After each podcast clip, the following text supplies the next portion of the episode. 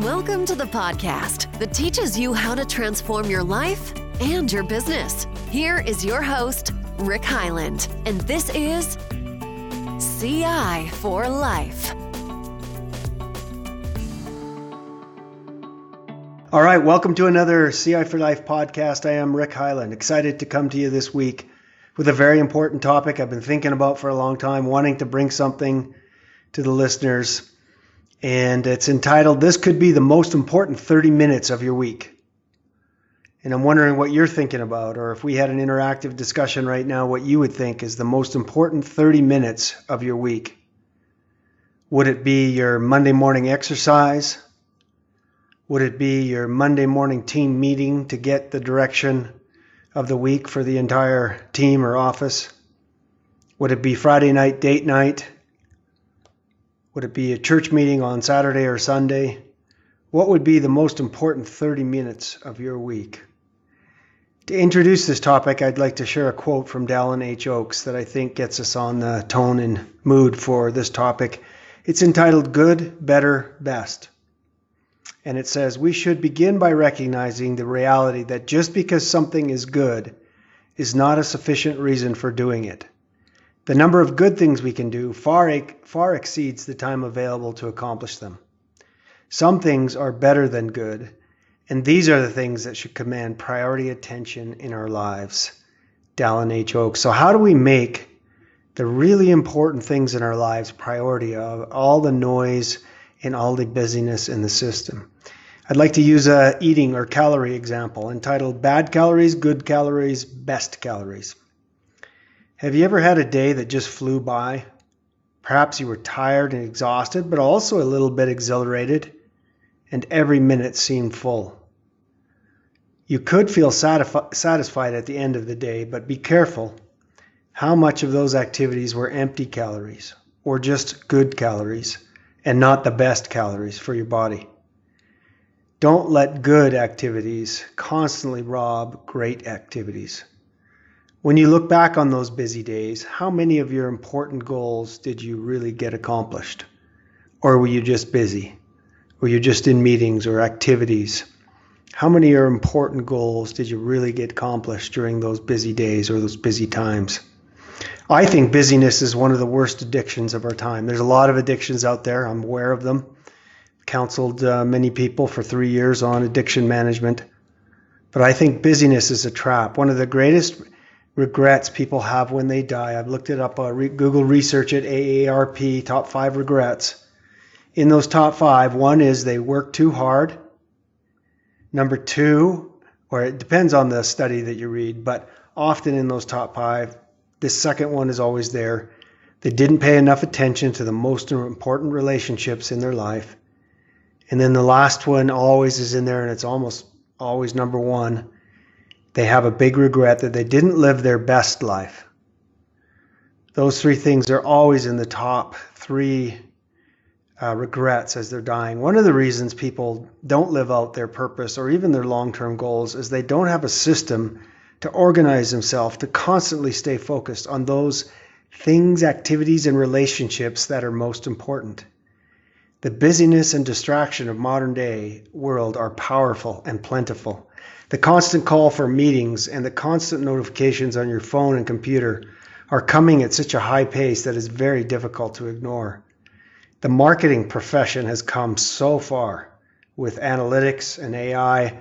They are so sophisticated. They are listening and will give you notifications that you are most interested in. These are very difficult to ignore. We need a plan, we need a system, we need a method to overcome these distractions so that we can accomplish our most important things, activities, or relationships in a week. Weekly planning is the most important 30 minutes of your week. Weekly planning is a terrific way to stay focused on the most important relationships, activities in your life. It's a terrific way to be intentional. In order to block out the bad or even the good activities in our day, we have to have something more important planned. Weekly planning is a superpower. Develop your weekly planning during a commercial free, interruption free, and notification free period. This is the most important 30 minutes of your week and treat it like it is. Also, build in times in your weekly plan that you go notification free when you're working on those most important and difficult tasks. Hide your phone, turn off your notifications on your computer. Focus your mind on the most important tasks at hand. You will feel an increased clarity and focus on the most important tasks or relationships at hand. I recommend you have a weekly planning system to organize, organize around your purpose, goals, and roles, and so that you can focus on the most important and highest priorities in your life. If you go onto the ciforlife.org website, you can download a free weekly planning system. As you go into the weekly planning system, you'll notice that on the left hand side you have purpose, roles, and goals. And then along the right hand side, and those are static, and then on the right hand side, you fill in activities each week that help you accomplish the left hand side or the purpose, roles, and goals that are most important to you.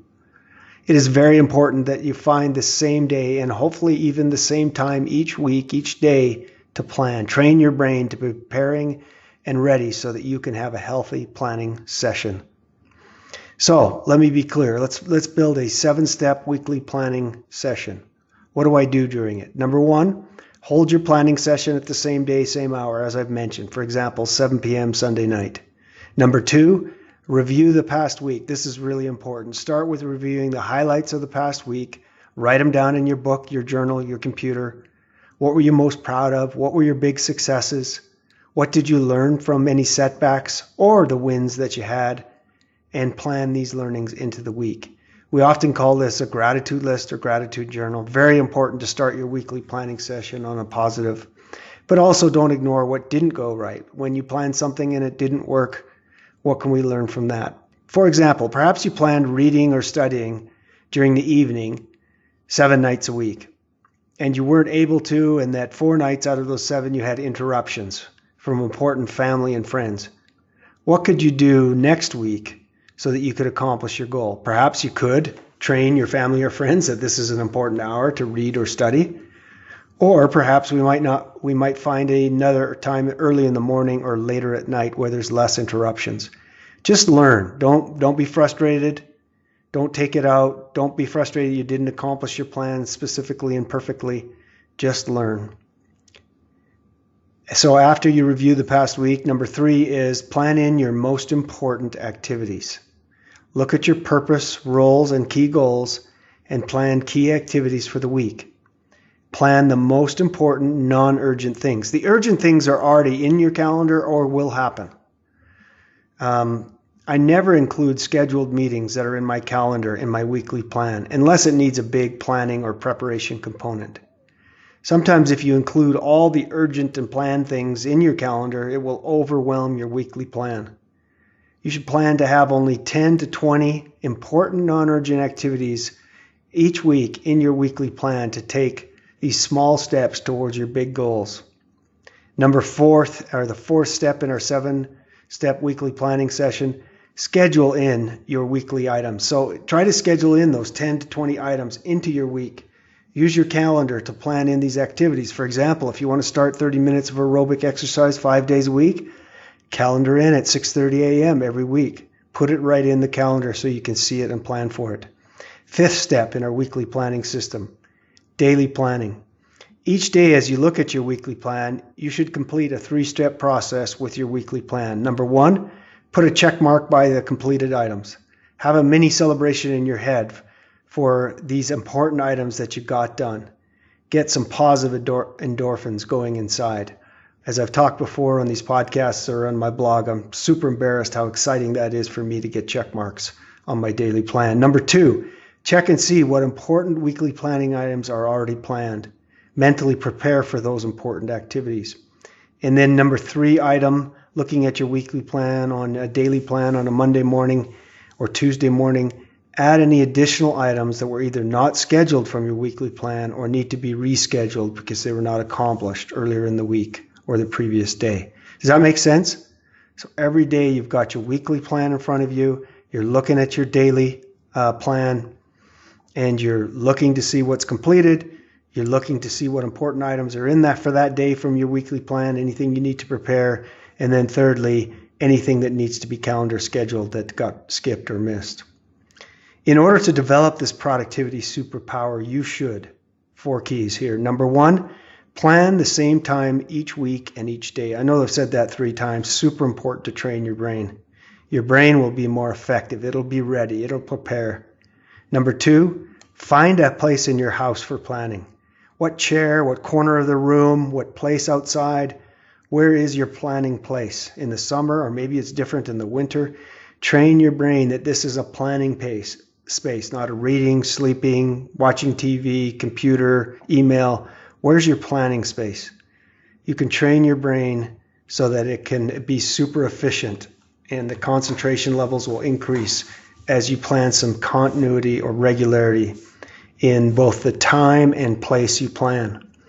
Put your most important act, number three, put your most important activities during quiet times, the times when you'll get the least interruptions. Do not be afraid to book in your calendar in the morning a blank spot for planning or at lunch an important non urgent activity on your weekly plan. And number four tip to become, develop this productivity superpower, you should plan in times and activities with those most important to you. I am still surprised after 40 years of using this planning system how many highlights of the week come from relationship activities. For example, Cheryl and I do a Saturday morning marriage run or marriage bike ride, and we always generally have a time to relax and have a good talk during that marriage run. And it always makes the gratitude list. In fact, it's a double whammy to be able to have the talk and relationship and have exercise it. It's a double hit. It's a double endorphin win. So, other things you should be careful about. You're about to develop a motivation and productivity superpower through weekly planning. Be careful with your kryptonite. There's three areas of kryptonite that I'd like to coach or talk about here. Number one, don't overplan or overwhelm. Start small. You've heard my podcast a month ago with Dr. Bob Maurer and his book, Small Things That Change Your Life, The Kaizen Way. You can order it off our website under tools and resources. He describes a breakthrough he had in patient training by learning from the Japanese. And if you remember, Kaizen is a Japanese continuous improvement method, and basically the Japanese learned um, in the 40s and 50s as they were getting their economy going after the war. They learned this method of continuous improvement by looking after small things, just little incremental improvements led to massive gains. And they were relentless every day looking for little things that will improve the factory from cleanliness, quality, productivity, and cost. And it became known as the Kaizen way. So Dr. Maurer got exposed to this and he took it back to his uh, clinic. And he was doing rounds uh, with a, at a hospital one day with a resident, and they were having a patient that had come back several times and it was in bad health, bad stress, overweight. And Dr. Maurer and, and the resident couldn't figure out what to do uh, with this particular patient to help them take some steps towards. And every time, you know, you should eat right, you should exercise, you should lose some weight. It's bad. Nothing happened. So this time, after learning about Kaizen, small steps, Dr. Maurer asked the patient if they would, do you watch TV at night after the two kids go to bed? It was a single mother. And she said yes. He says, well, during one commercial break, do you think you could do jumping jacks during that commercial break every night and come back next week and talk to me. Yeah, I think I can do that. She did it. Next week, she came back and Dr. Maurer said, Well, what about every time you talk, watch the TV at night doing jumping jacks at every commercial break? Could you do that? Yeah. And pretty soon it took off. She took She found the confidence, the strength, the clarity to become a serious exercise, lost the 20 pounds, and got into better health. And the message was small things. And there's some actual science behind it. And Dr. Maurer talks about in his book or in the previous podcast that I did with him that in the brain there's a section that you can overwhelm or create fear, fight or flight in the limbic system. That if you overwhelm it with a big scary goal, that you'll scare away your desire or your ability to start a new thing. But if it's small and you can identify small Kaizen steps, it won't fire up uh, the limbic system. It won't fire up, get fear going in your brain, and you'll be able to get started on a new behavior or new activity. It's fascinating change management stuff. I highly recommend the book. Or if you, uh, like I say, if you want the 30 minute vision, you can go to my podcast. Number two thing to watch out for kryptonite, in, and now that you've got this superpower called weekly planning, Be intentional but flexible. And I've mentioned this a couple of times, but really important. Relationships are more important than tasks. And I always get teased by my family, and I have to remind myself little kids are the classic example here. Little kids don't understand weekly and daily planning. Of course, you can coach them to honor your time, but you must be flexible and open for changes in your plan. People are more important than tasks it's just as exciting to reschedule something. If you get a chance to have a long talk with somebody that needs to, you can easily reschedule for that night or the next day. Be intentional, but flexible. Can't say that enough. And number three, potential kryptonite that you need to watch out for. And I just experienced this this last week. That's why it's in the list. Because you now have a superpower that you're a super planner, your time is not more important than others. Be careful with this remember that what and who is more important. This is the most important in your life. As you follow your weekly plan, you will be super motivated, focused, and productive. And close members of your family will see pros and cons of this. Just the other day, my daughter Mackenzie coached me to remember my time is not more important than hers. I was asking her to do the chore on the house on Saturday, uh, that, that she couldn't do it when we were doing our chores. So she said, Dad, don't worry, I got it. And I said, okay, well, make sure and do it so I don't have to worry about it. I want to focus on writing the uh, podcast. And she said, Dad, it sounds like you're trying to tell me your time is more important than mine. I quickly apologized, thanked her for her feedback and insights. So, those are the seven step planning ses- uh, process to become a great weekly planner.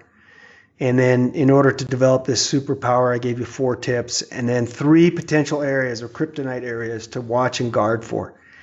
But please don't let busy rob you from doing what's important and most important in your life. Clayton M. Christensen just passed away in the last couple of months during the uh, early 2020. He wrote a great book. He was a Harvard professor, How to Measure Your Life and uh, basically it was a story about you know he noticed that uh, all these best and brightest at Harvard um, came back after 20 years, and although they may have had highly successful careers, um, were on their second or third marriages, and some estranged from their kids, et cetera, et cetera. So don't let the most important things get in the way or relationships in the way of being productive our superpower weekly planning. Remember to plan in relationship time along with the work activities and the other goals that you have.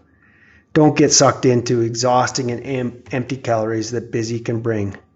Focus on what is most important in your life and then plan around it. A good weekly planning system can help you live with no regrets and live your best self. It is the most important 30 minutes of your week. For a free weekly planning system, go to my website, ciforlife.org, or for a free coaching session to implement the system, you can go to the same place and register. Appreciate your time. Hope you have success. Love to hear back from you on my email, rickh at ciforlife.org. If you've got other ideas on around weekly planning and how to make it effective, have a great week. Thanks for spending some of your valuable time with us. Until next time, live a life of sustainable, continuous improvement.